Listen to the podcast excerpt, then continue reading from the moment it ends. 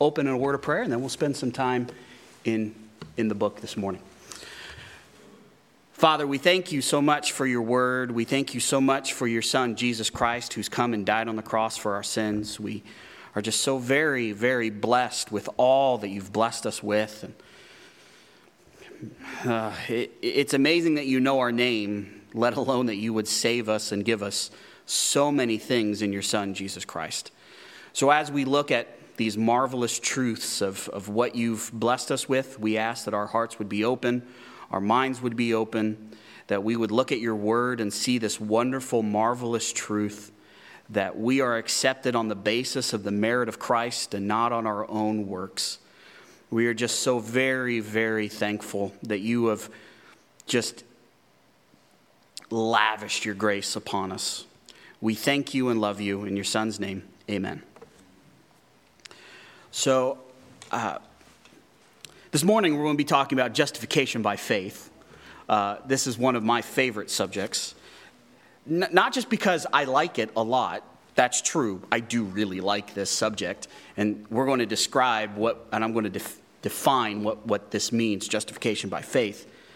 But I, I remember the first time that I really thought about the subject was I was in Bible college, and the course that I was in that all freshmen had to take was called The Spiritual Life of the Christian. And I remember being in this class and the professor spending half the time talking about this particular subject of justification by faith. And what this term means, and we'll see later on, is that on the basis of faith in the person and work of Jesus Christ, I am declared righteous and imputed with the righteousness of Christ. So it is not on the basis of what I've done or the merit of what I've done, but on the basis of what Jesus Christ has done that I am accepted by God. That's it. And we spent a lot of time talking about that. And it was revolutionary for my mind, right? Uh, in, in my opinion, you understand this truth. There is a lot of passages that clear up, your theology clears up there are things that you understand, there's things that you will see in the scriptures, there's things that you will understand in your life. There's a lot of struggles that, man, you just understand this concept. It really is helpful. For me, one of the things that was really helpful, really, really helpful as I've thought through this subject, not only in Bible college, but also as a pastor and a teacher and thinking about this concept for a long time, there's a lot of things that, that this doctrine, the gospel has helped me think through. So, for example, the, the, the, number one thing is this is that man is only right with God on the basis of what God has done, and I've apprehended that by faith. So, what that means then is this has to be the most important message. That there really is no other message that equals or rivals this message. And so, in my short ministry, as I've thought about this subject of justification by faith, this has kind of been like that little thing that sits on your shoulder and says, Is that really helping people understand who they are in Christ? Is that really helping people understand God's grace? And there's been several times where I've looked at some of the stuff I've said and some of the stuff that I've done and thought, probably shouldn't do that because it doesn't promote God's grace. There's another thing, um, man, as, as I think about my life as a believer, uh, there for a little bit, I struggled with the idea that I had to somehow gain God's favor. I don't know if anybody else has ever felt that. That as a believer, I must be obedient in order for God to like me, in order for God to bless me. When I understood the concept of justification by faith, I realized I'm already accepted. He's already declared me righteous. So, what do I, he already likes me? He already loves me. He, he's given me all of this. So, why do I have to do all this other runarounds and why do I have to do all these other things? No, I can now truly worship him, and my obedience is, act out, is an act of love because of what he's done. Another thing that's really helped me is, is also too when I when I think of some of the things that I used to do to try to share the gospel with people, a lot of it was just used car salesman techniques or cheesy, cheesy gimmicks. I, I now look back at those and go, yeah, that's, that's not really it's not really what you should have been doing. Uh, that, that really doesn't, there's really no benefit from that. And there, there's some times where we in, in the modern church talk about the gospel and use methods that are not consistent with God's word or consistent with the message and how grand this message is. And so when you understand this idea that a person is right with God on the basis of Jesus Christ, you just go, that's what we're going to talk about Jesus. There's a lot of other things we could talk about. But do you understand what Jesus has done for us? Why can't we just glory in this? Why can't we just glory in what he says?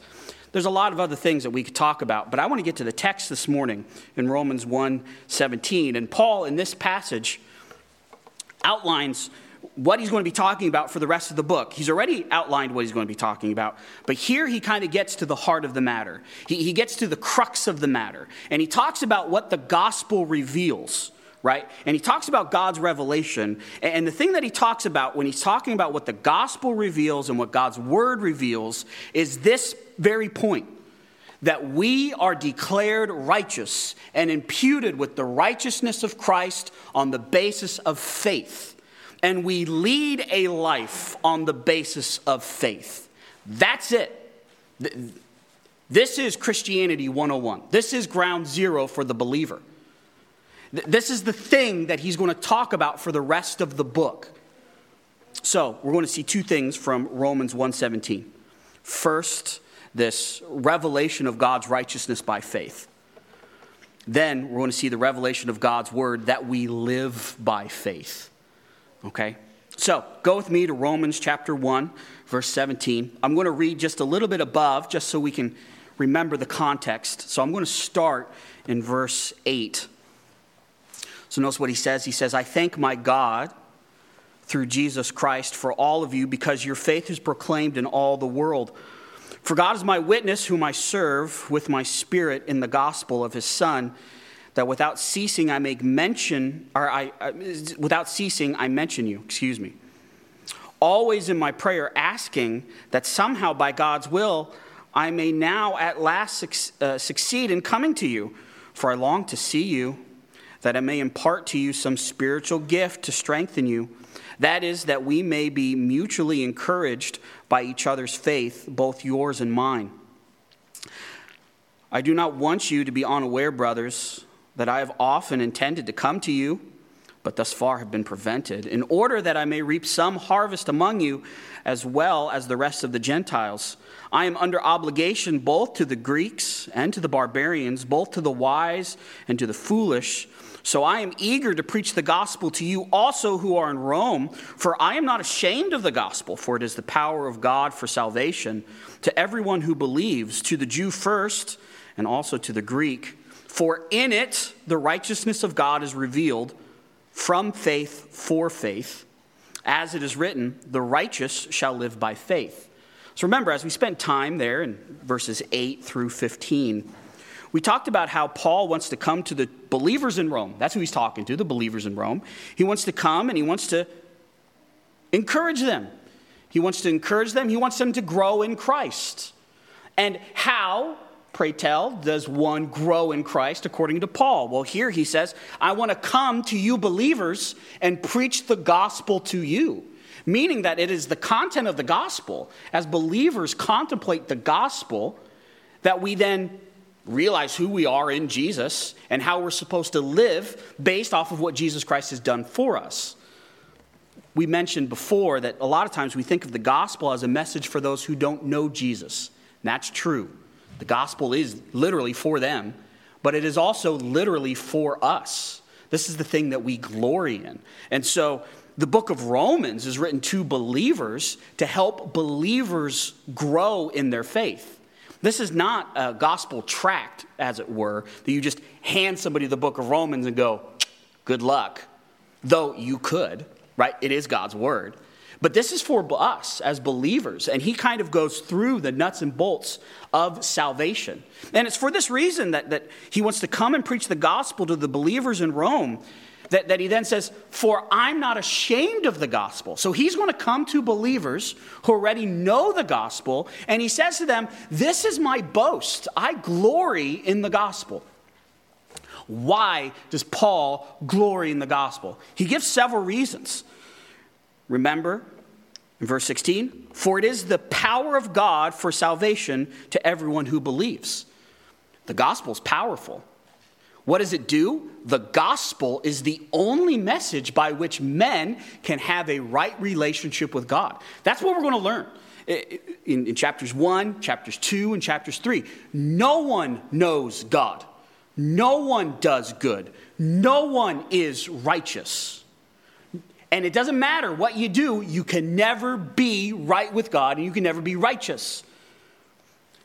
But God, in His great mercy, sent Jesus Christ to come and die on the cross for our sins. And that when we place our faith in the person and work of Jesus Christ, He then declares us righteous. We then have the indwelling Holy Spirit. And from that imputation of righteousness, we then can walk in a manner that's pleasing because the Holy Spirit's empowering us.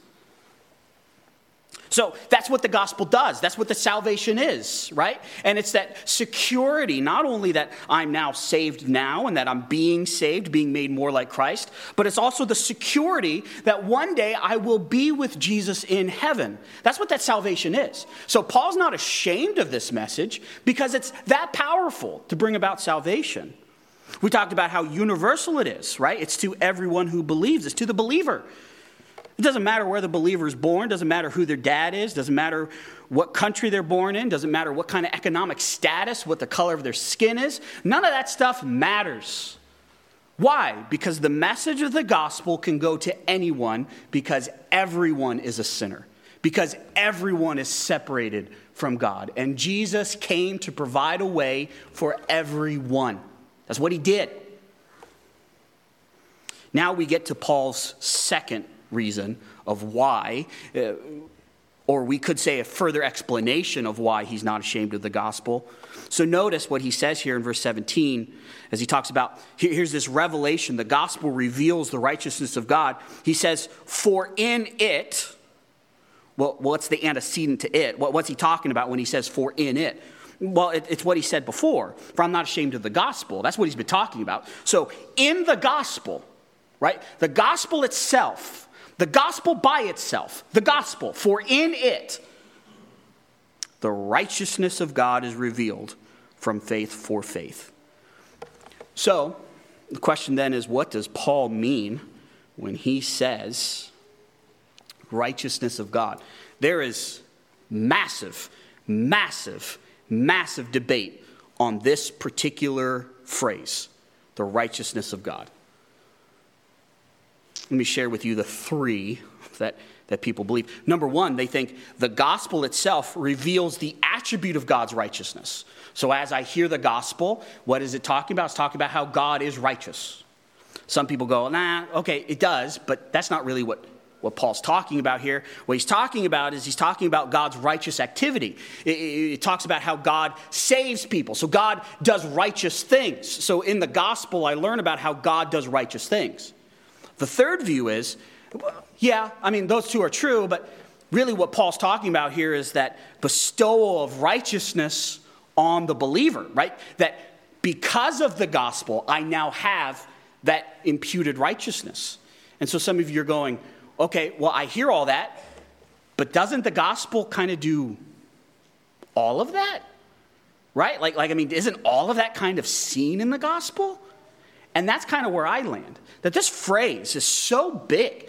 It, it's, kind of the, it's kind of the explanation of all the stuff that Paul's going to talk about later on. So, for example, you're, you're, as we're going to look through the book of Romans, we're going to see this Paul talking about the righteousness of God over and over and over again. And I think Paul kind of defines what he's talking about later on. Just quickly go with me to chapter 3. I, I want to show you that this is kind of what Paul has in mind. Chapter 3, if you just go to verse 21, notice here, Paul, Paul will say the same thing. He says, But now the righteousness of God, okay, so, so, so same term here, righteousness of God, has been manifested apart from the law. Although the law and the prophets bear witness of it, the righteousness of God through faith in Jesus Christ for all who believe, for there is no distinction. For all have sinned and fall short of the glory of God, and are now justified by his grace as a gift through the redemption that is in Christ Jesus whom God put forward as a propitiation by his blood to be received by faith. This was to show God's righteousness because in his divine forbearance he passed over former sins. It was to show his righteousness at the present time so that he might be the just and the justifier of the one who has faith in Jesus. So, in this text, as he's talking about the righteousness of God, he discusses all of those things that we already discussed. It reveals the righteousness of God, that God himself is righteous. It demonstrates that he is does righteous things. And it talks about that imputation of God's righteousness to the believer. In fact, chapter 4, that's really what Paul has in mind. So when I see this phrase here in Romans 1:17, thinking of the rest of the book, I would say, yeah, it means that as I as I learn about the gospel and as I hear the gospel, I am it reveals to me that God is just, God is the justifier, and that God is the one who imputes his righteousness to me. And in this book specifically, it is that last one that Paul focuses on.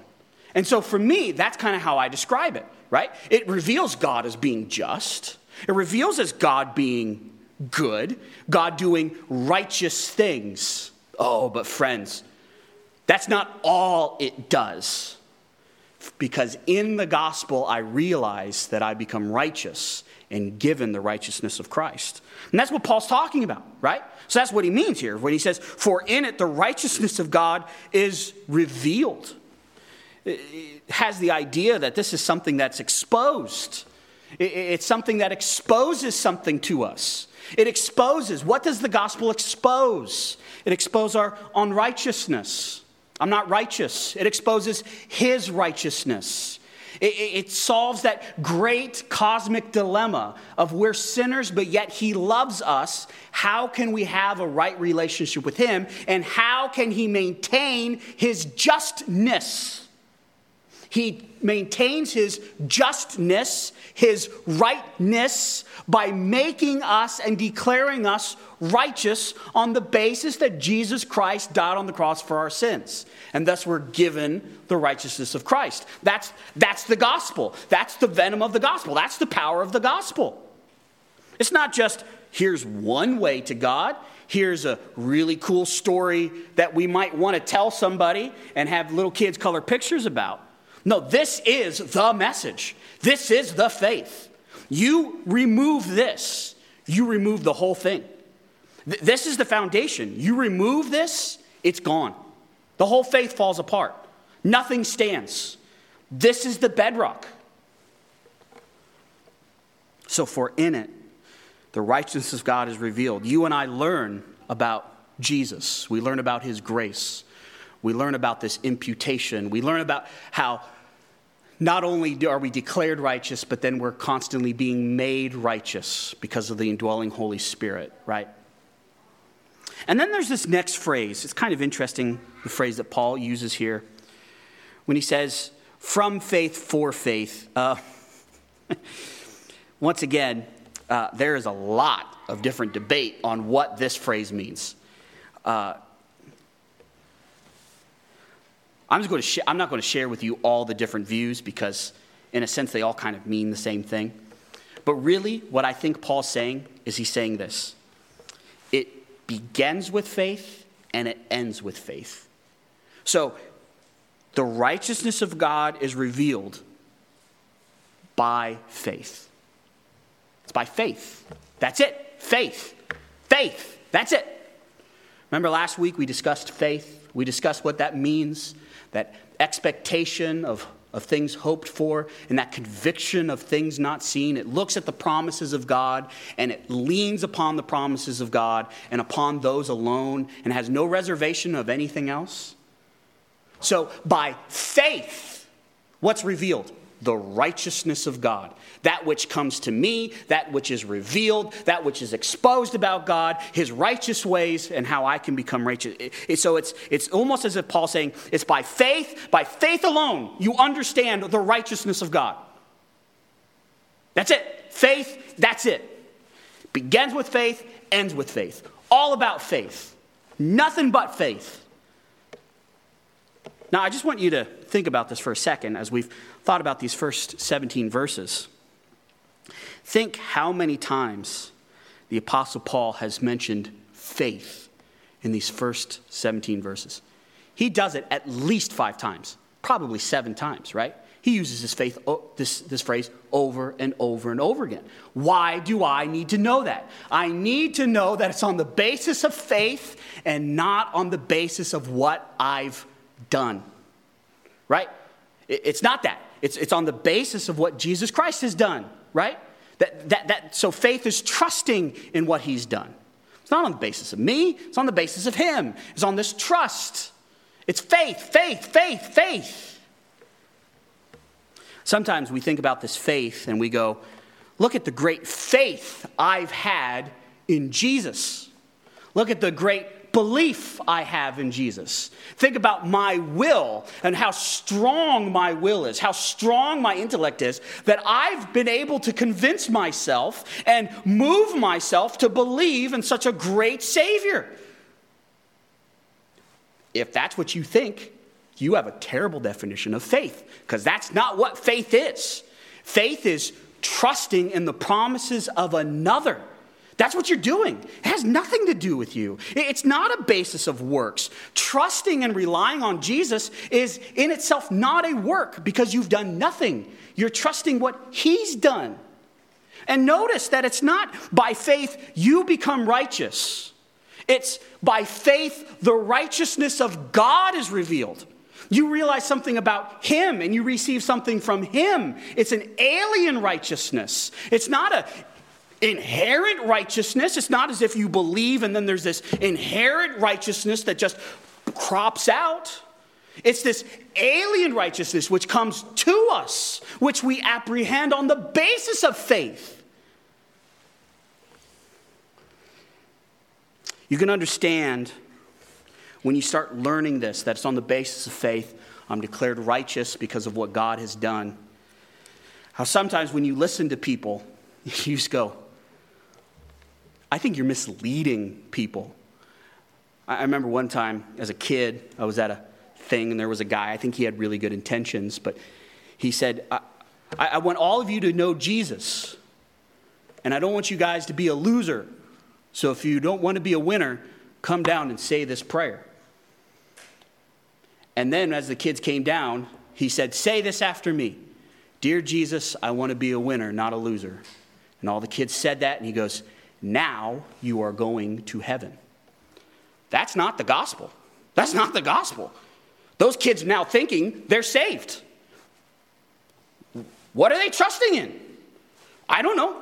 They're a winner, they're not a loser. That has nothing to do with the gospel has absolutely nothing to do with the message of Jesus Christ, has nothing to do with the sinfulness of man and placing one's faith solely on the person and work of Jesus Christ. That's the gospel. You're not right with God. You need to be right with God, and you can only be right with God on the basis of Jesus. That's the gospel. That's salvation. That's what the gospel reveals is this. And as we mature, we realize, wow, he declares me righteous. He secured me for eternity. So, Paul will say later on, so therefore, by the mercies of God, present your bodies as a living sacrifice. But there's more. Notice what Paul says next in this next passage. He, he reveals something about God's word, about how this has always been the case. It has always been that the righteous live by faith. It has always been on the righteous or on the basis of faith everyone is right with God on the basis of faith. Notice, He says, as it is written. So when you see that phrase, as, that means he is saying the same thing. He's quoting what he's about ready to quote in order to prove a point. And here he quotes from Habakkuk 2 4, right? And notice what he says here from the Habakkuk 2 4 the righteous shall live by faith. Now, for the sake of time, we're not going to do an exposition of the book of Habakkuk to understand this one particular phrase. But let me just say this the book of Habakkuk is interesting, and you should read it when you go home. You should read the book of Habakkuk, it's, it's incredible. Here's what's happening you have, you have Habakkuk, and he's looking at, his, he's looking at his, his country, his fellow countrymen, and he says, God, there is so much wickedness in Israel. So much. When are you going to do something about it? When are you going to start cleaning up our country? Right? There's, there's all this injustice, there's political corruption, there's all this types of corruption. God, when are you going to do this? And then when God reveals that he is going to do something and he's going to use the Babylonians to do it, then he has a whole new set of questions of, okay, I'm glad one is solved, but you're going to use a nation that's worse than us to punish us? How? Really? Can you, can you reconcile this for me? And thus begins Habakkuk chapter 2. And in Habakkuk chapter 2, he, he, he, he gives this image of him like, like a watchman, and he's like eagerly waiting for God's response. And God's response in Habakkuk chapter 2 talks about how, yes, he's going to use Babylon to judge Israel, but Babylon itself will be judged. And he gives the basis of why Babylon will be judged. To show you this, let's go to Habakkuk chapter 2.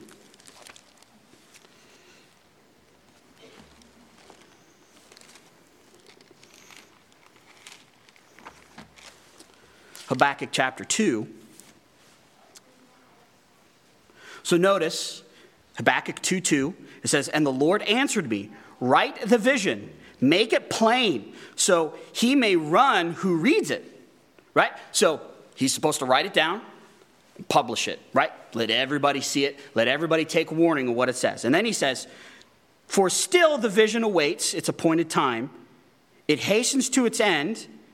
It will not lie. If it seems slow, wait for it. It will surely come. It will not delay. So he's basically saying, write it. People will see it. It might, it might not happen tomorrow. That doesn't mean it's not going to happen, okay? But then notice what he says next. He says, Behold, his soul is puffed up. Who? Whose soul? Babylon. He's talking about Babylon here. Babylon is puffed up, arrogant. And notice what it says it is not upright within him. So here's this arrogance, self righteousness. Here's this, here's this puffing oneself up like a tom turkey, right? That, that's what's happening here. He's puffing himself up. Look how good I am. Look how big I am. Look how right I am. Our cause is right. Look how just I am. So there's this self righteousness, there's this arrogance, there's this selfishness. And then notice, but the righteous shall live by his faith. Or, as Paul puts it, the righteous shall live by faith. You see? The one is arrogant and puffed up. It, it, it relies on oneself. It, it looks at oneself and elevates oneself. And the contrast to that then is the righteous person. And what does the righteous person do? Number one, humble. It's not arrogant. It's not looking to oneself. But what is the, what is the, what is the righteous person doing? The righteous person is living on the basis of faith. And so Paul here in Romans 1:17, when he quotes this passage from Habakkuk, you understand completely what he's saying. For the righteousness of God is revealed from faith. As is written, the righteous shall live by faith. The righteous doesn't live by their obedience. The righteous doesn't live by how many Bible verses they can quote, or how many times they read, or how many times they go to synagogue, or how many times they went to temple, or how many times they sacrificed. The righteous live on the basis of faith. That's it. Faith. Faith. Nothing but faith. All faith. This is the way it's always been by faith. And Paul's going to demonstrate it's by faith. In fact, he's going to, in, in, later on in the book, we're going to see several times where he talks about people attempting to establish their own righteousness. And when they try to establish their own righteousness, they forget about the righteousness of God, and therefore they don't think they need it. Because I myself am already right with Him. I myself, by what I've done, am already in the right. I might do some bad things, but I'm already in the right. Paul's response is no, no, no, no, no, no, no, no, no, no, no, no, no, no, no, no, no. You're not right. You're just not born knowing God. It's on the basis of faith that you come to know God and you're right with Him. Next week, we'll start going into this incredible argument. This so ends Paul's conclusion of the gospel. We're now going to go into this glorious explanation of what he's going to talk, what he's been meaning this whole time. We're going to go through the gospel of God. I hope that as we've went through these 17 verses, you already began to see the awesome grace of God, the awesome, awesome grace that's been lavished upon you. Hopefully, we're already beginning to not boast in our own ability because, whew, there is none. And hopefully, we're beginning to boast in the gospel. The gospel is our message. That's it. That's what we are about the gospel. And hopefully, this passage is already starting to act like a little bit of a censor over your mouth, a little bit of a censor over your mind that you go, yeah, uh, there's a lot of there's a lot of ways that we could dice up and categorize human beings. There's a lot of different categories we could put them in. Okay, whatever. The, the one that really matters to me are they in Christ or are they not? And then, okay, now that I have this category, what's now the solution? Well, if they're not in Christ, I'm going to talk to them about Christ. And if they're in Christ, well, I'm going to talk to them about Christ, right? We're going to fellowship in that. We're going to mutually encourage one another. Why? Because we want to honor and glorify the Lord Jesus Christ based off of what he's done for us on the cross. This morning, we have an incredible opportunity to once again think about this incredible gift that was given to us by Jesus, who died on the cross for our sins, was buried, and rose again on the third day. We have an opportunity to partake in the Lord's Supper. So I'm going to ask the musicians to come up and Greg to come up.